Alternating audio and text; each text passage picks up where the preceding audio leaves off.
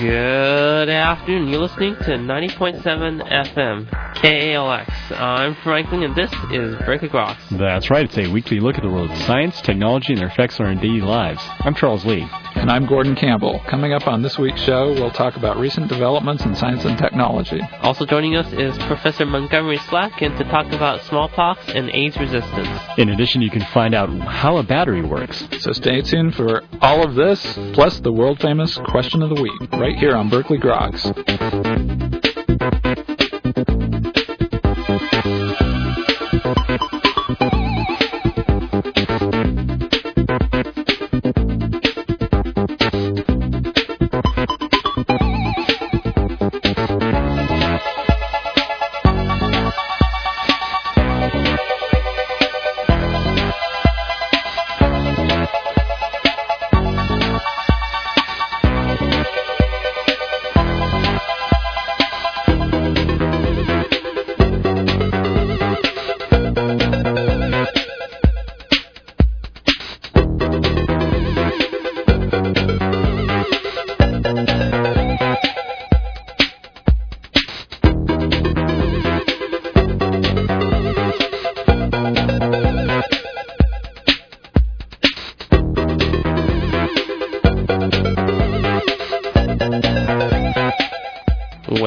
Berkeley Groks. I'm Frank Ling. And I guess that makes me Charles Lee. And I'm Gordon Campbell. Back again for science. Yeah, back for the action. All right. What's going on this week? Oh, all kinds of things. And it turns out that uh, we as scientists may soon be replaced by robots. Ooh, that's cool. I mean, I, I I was getting tired of all this drudgery anyways. Well, you know, I guess uh, that would place most of the graduate students and postdocs really in academia. uh, but it turns out that a group of researchers at the University of Wales in Aberystwyth have actually uh, developed a robot scientist. A robot scientist. Yes. Is he smart?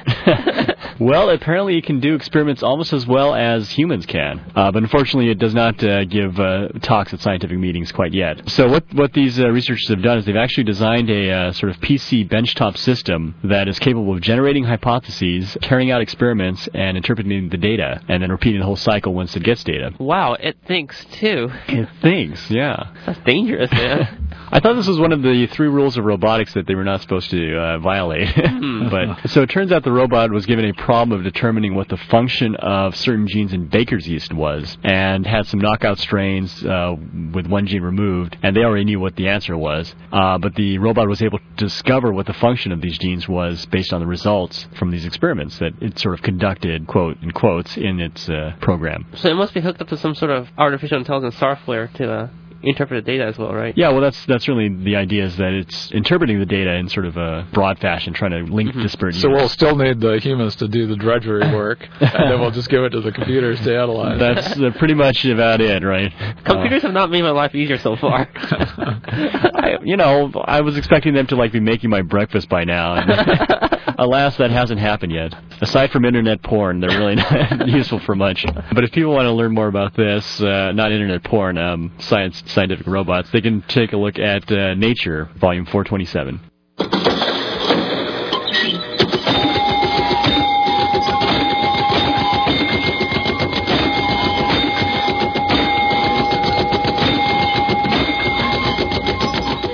so what do you think about multiple warhead nuclear missiles? Multiple warhead nuclear missiles. Yeah. And they're, They sound like a bad thing. Sound like a bad thing, but uh, the same concept could be used to cure cancer, actually. wow. Yeah. So we send in uh, nuclear missiles to uh, basically wipe out all the people with. Uh, Rather than a silver bullet, a silver nuclear missile. I mean, it does cure the cancer too, huh?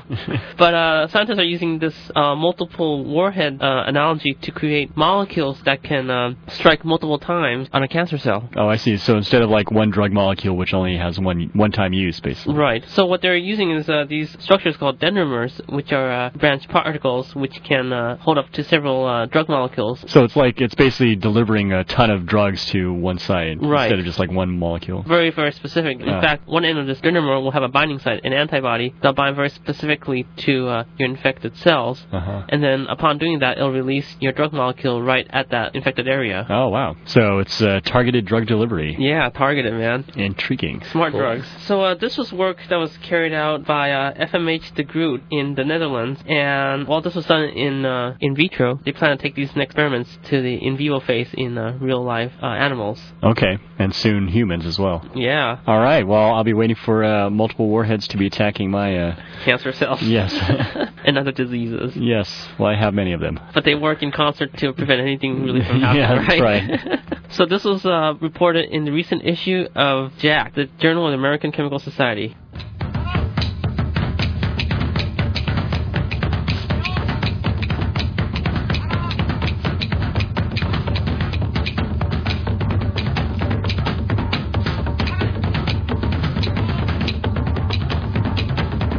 So, do you ever uh, get clogged up with some soot Some soot, like in my nose. in your well, in your nose, in your chimney? I'm not a smoker. I'm, I'm Fred. Yeah, I'm fresh too. Uh, well, apparently it's clogging up the atmosphere. Sucks. Yes. Turns out that uh, soot, of course, which is a mostly uh, black carbon byproduct of burning coal and fossil Right. fuels, is having a larger than realized effect on global warming. And this according to uh, James Hansen and Larissa Nazarenko of uh, the NASA Goddard Institute for Space Studies. So is it preventing or accelerating global warming? It apparently is accelerating. Really? Uh, so it's not like uh, making the light Yeah. reflected. Right. Well, no, apparently not. Uh, so the results show that uh, warming from soot in the snow and ice basically accounts for 25% of global warming uh, observed between uh, 1880 and 2000. So do you know where all this uh, soot's coming from? Apparently, it's just be- from people burning, uh, you know, coal and uh, coal and diesel fuel And smoking. and smoking, well, or just being generally sooty, as some people may be. that exhaust, man. Right. Uh, but this is interesting uh, work, and it was actually uh, carried out with uh, new data from uh, NASA's Terra and Aqua satellites, which are constantly monitoring the uh, changing snow cover and effects of soot on the snow. So it's uh, it's basically uh, it's basically sort of newer data that's suggesting we have uh, more to think about in terms of alleviating our global warming issues. Sounds terrible. it's it also looks terrible too. Uh, but if anyone's interested in this, oh, it's published in our, our very favorite journal, the Proceedings of the National Academy of Sciences, PNAS. If you read it backwards, it's SAMP. Is it is SAMP. I'm, I'm I'm I'm always worried about soot on my penis, but Dirty stuff, you know. yeah, it needs to be washed, I guess.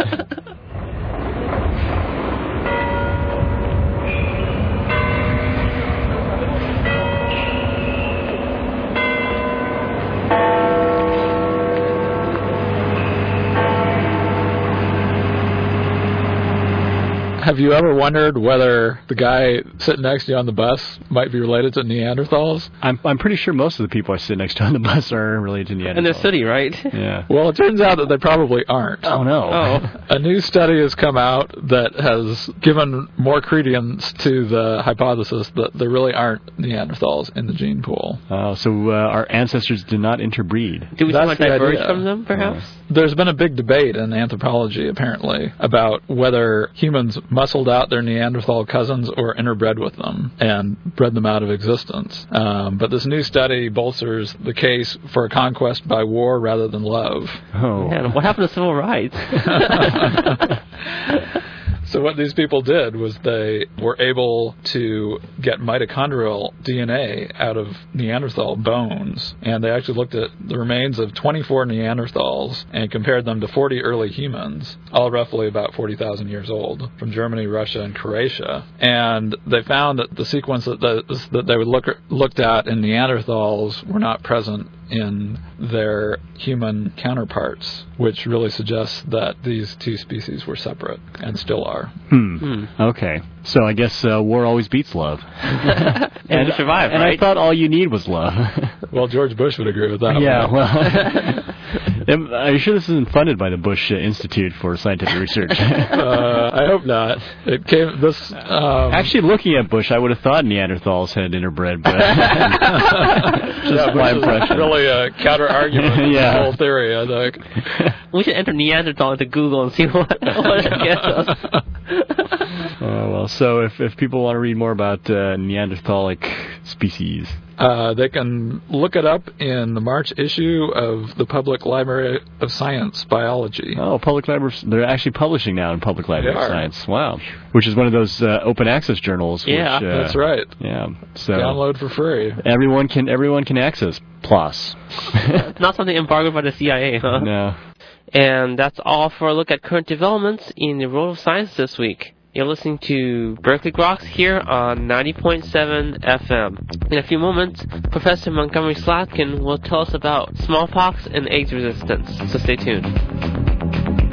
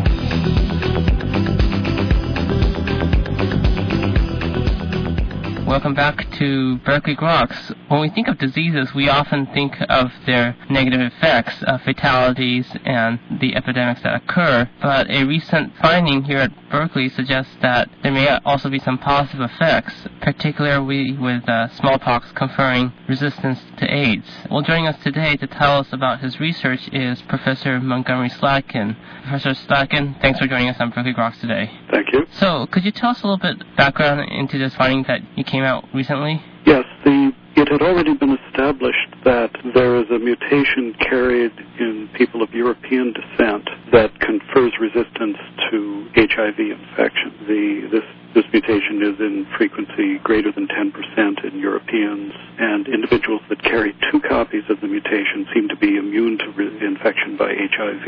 And individuals that carry one copy, which is more than 20% of the population, Mm-hmm. uh, have greatly slowed progress of AIDS once they are infected by HIV.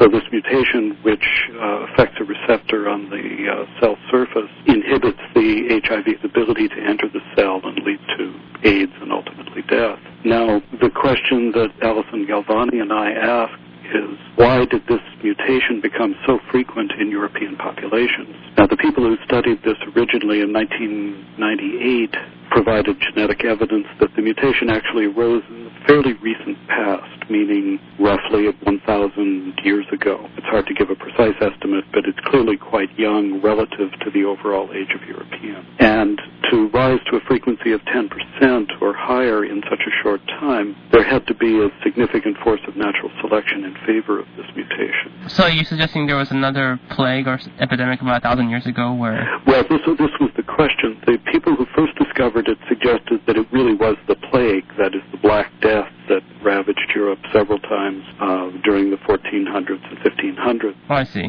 And they said, well, of course the, the mutation could not have been favored by HIV, which entered human populations only in the 1950s. So, but there had to be some other force of selection. And since the mutation is affecting a major function of the immune system, it's, it's obvious to ask what other disease could have been present. Now, the Black Death and other episodes of plague killed an enormous number of people in Europe, possibly as much as a third of the population of Europe. Right. But it did so over a relatively short period of time. Episodes of plague, even the, the well-known Black Death, lasted only a few years. And uh, Dr. Galvani and I uh, thought about this, and we decided that as much mortality as was caused by the plague, it wasn't present populations for long enough to allow the increase in frequency of an allele conferring resistance to the plague. And we asked, well, what other diseases could, could do this? And we thought about smallpox, because even though smallpox didn't have the dramatic effects of the Black Death and the other plague epidemics, was always present in Europe uh, and causing substantial mortality, especially among very young children. And there are some historical records that uh, Dr. Galvani looked at to estimate mortality rates associated with the plague. So then we asked the question, we're, we're both uh, mathematicians, and we asked the question in a mathematical sense. Suppose this mutation, it's called Delta 32, mm-hmm. conferred resistance to plague, and then we modeled what we knew about the mortality of plague and when it occurred and, and other details. And we showed that even under, under the most optimistic conditions, you could never get the frequency of Delta 32 greater than about 1%. And that, that, that, that confirmed our intuition. On the other hand, if you made similar assumptions about smallpox, you could easily get the frequency up to 10% or greater mm-hmm. in the time that we think there was available for this mutation to increase. And furthermore, there's uh, confirming evidence uh, it's known that smallpox was the, the rates of smallpox infection were higher in the northern countries, Scandinavia, and that's also where this Delta 30, 32 mutation is in highest frequency. So there's least rough confirmation. Now we can't prove absolutely by this kind of analysis that it was smallpox, but we think we can eliminate plague as a possible explanation, and at least we can say smallpox fits all the known facts but there, there's just an intrinsic limitation to the kind of historical inference you can draw from this sort of analysis. So uh, these suggestions, did they indicate, did they give you better insight into how uh, these diseases attack the human immune system? Well, the work we did really doesn't because but people had already established that HIV enters cells partly by using this the receptor that's affected by this gene. It's mm-hmm. so-called cytokine receptor, and uh, individuals that carry one copy of the mutation have half as many of these receptors. Individuals that have two copies of the mutation have none of this type of receptor, and that seems to be why HIV can't enter the cell. Now we don't know whether the, this receptor also is used by smallpox to enter the cell. That's I mean, that experiment can't be done without involving smallpox, which I don't think anybody wants to do. But it is a similar kind of uh, viral disease, so it's not implausible that this receptor mechanically interferes with the ability of smallpox to enter cells and infect individuals. But that's that's hypothesis as far as I know. Right. So now that you identified this particular receptor, um, are there other people who are working on possible treatments for HIV? This is not my field. I know that uh, one of the one of the efforts control HIV infection is to take advantage of the fact that this is if this receptor is interfered with in some way, then HIV can't enter the cell. But that's all, that's all I know. I mean, that's I'm an outsider to that branch of HIV research. Is there any other uh, comments you'd like to add about this finding or some current research you're doing? Well, what this shows in in modern human populations, there are quite a number of genetic factors, that is, mutations that have risen to high frequency because of exposure to infectious disease. Uh, the, the well-known cases are the uh, mutations that confer resistance to malaria in regions with high malarial incidence. Right. Sickle cell anemia is the best known one, but there are several others that have been discovered. This is one of the first examples that implicates another disease, that is smallpox and, and not malaria. And I think I think as people look harder at genes affecting the immune, immune system in humans, I think there will be other diseases, other other mutations like that, which can confer specific resistance to diseases. It tells us that the trend in evolution of modern humans is very strongly affected by the exposure to epidemic diseases. Oh, okay. So what doesn't kill us makes us stronger. Yes, the survivors are stronger. right. But it, uh, the other thing I've I've done with this this kind of theory is show that it takes a very long time. So uh, another paper that was published a couple of years ago asked the question: What is going to happen to delta 32, this mutation in southern Africa? Because it's certainly been introduced by admixture with people of European descent, and the incidence of AIDS HIV is, is enormous in in many areas of southern Africa. Right. We showed that it would still take a couple of hundred years before this mutation would increase in frequency to a point where it would have public health implications. That is, it's not going to it's not going to evolve. Human populations will not evolve quickly enough to resistance to AIDS. Surely, surely there will be medical uh, solutions to that problem. We hope there'll be medical solutions to that problem long before evolution uh, proceeds to that point. So, for this mutation to uh, to proliferate, this means we have to have breeding and crossbreeding, right? Or can the mutation also uh, uh, evolve from other sources independently? I, it's an extremely unlikely kind of mutation. It, it would, I mean, there certainly is uh, interbreeding between people of different races and nationalities. That happens on its own. Uh, what we asked was the question, given that it enters an African population somehow, what will happen to it? I see. But it's, it's extremely unlikely that it would occur independently in Africans. Mm-hmm. Now, we don't know whether mutations having the, the same effect could occur or have occurred in Africa, but I don't, I don't know of any evidence. Professor Slatkin, thank you for your time. You're welcome. And we were just talking to Professor Montgomery Slatkin on smallpox and AIDS resistance. To find out more about his research, you can check out his website at the Molecular and Cell Biology Department here at UC Berkeley. Go to mcb.berkeley.edu. This is Berkeley Groks you're listening to here on 90.7 FM. In a few moments, find out why our rainforest needs moisture. So stay tuned.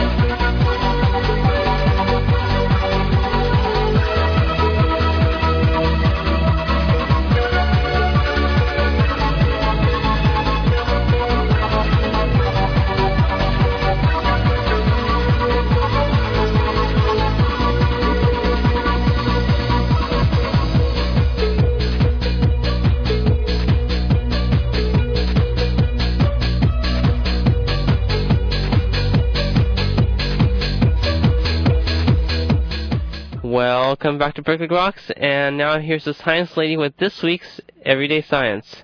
Ever wonder why humidity is so important in a rainforest? The answer can be found in Everyday Science. Rainforests grow in a band around the middle of the Earth between the Tropic of Capricorn and the Tropic of Cancer. Although they cover less than 10% of the Earth's land area, rainforests are home to more than half of all animal and plant species. Here in the heart of this Brazilian rainforest, the world's largest, the vegetation is so thick we can hardly see the sky through the canopy of leaves overhead. But what we can see is that it's pretty darn wet. Not to mention sticky and muddy and hot. Rainforest temperatures vary greatly, but they typically run from 68 to 90 degrees with extremely high humidity. See all the water vapor around us?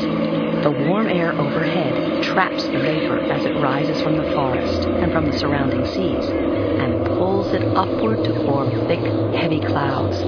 Up here, these clouds can only hold so much water before the humidity reaches 100% and that water is released as rain. Once the rain reaches the forest, the high heat inside condenses the water back into vapor, which is again picked up by rising warm air, forming more clouds, which will, of course, drop more rain. This abundance of rainfall, sometimes up to 500 inches a year, is what keeps rainforests brimming with living creatures. So, in a rainforest, while the rain may go away, it most certainly will come another day. Thanks for being a part of Everyday Science. Everyday Science is part of Bayer Corporation's national education program, making science make sense. Wow, life is really wet then. And now here's this crazy Scotsman with the answer to last week's question of the week. That's right, it's the crazy Scotsman. I need more power. Last week I asked you, how does a battery work? Ah, it has to do with liquids. Liquids with different electron affinities. You see, you have electrons which want to go from one liquid to the other, and they know that they can. And they will, in fact, if you connect them correctly. So you put these electrodes on both ends, and the electrons will flow from the one that wants the electrons from the ones that don't want the electrons, and you kind of get the electricity out of that, and that's how you get the power. Hmm. Thank you, Crazy Scotsman. And now this week's question of the week. It surrounds us. It binds us. But what is it? It is our atmosphere. But how much pressure? Hmm. If you know the answer or think you know the answer, email us at groks at hotmail.com. You won't run anything, but you'll be out of pressure. And that's all for this week's edition of Berkeley Groks. Make sure you tune in next week for more from the world of science and technology. If you'd like to contact us, you can reach us at groks at hotmail.com. For Berkeley Groks, I'm Gordon Campbell. And I'm Frank Ling. Make sure you also see us on the web at www.groks.net. And I'm Charles Lee. Make sure you also stay tuned for more music with your host, Katie.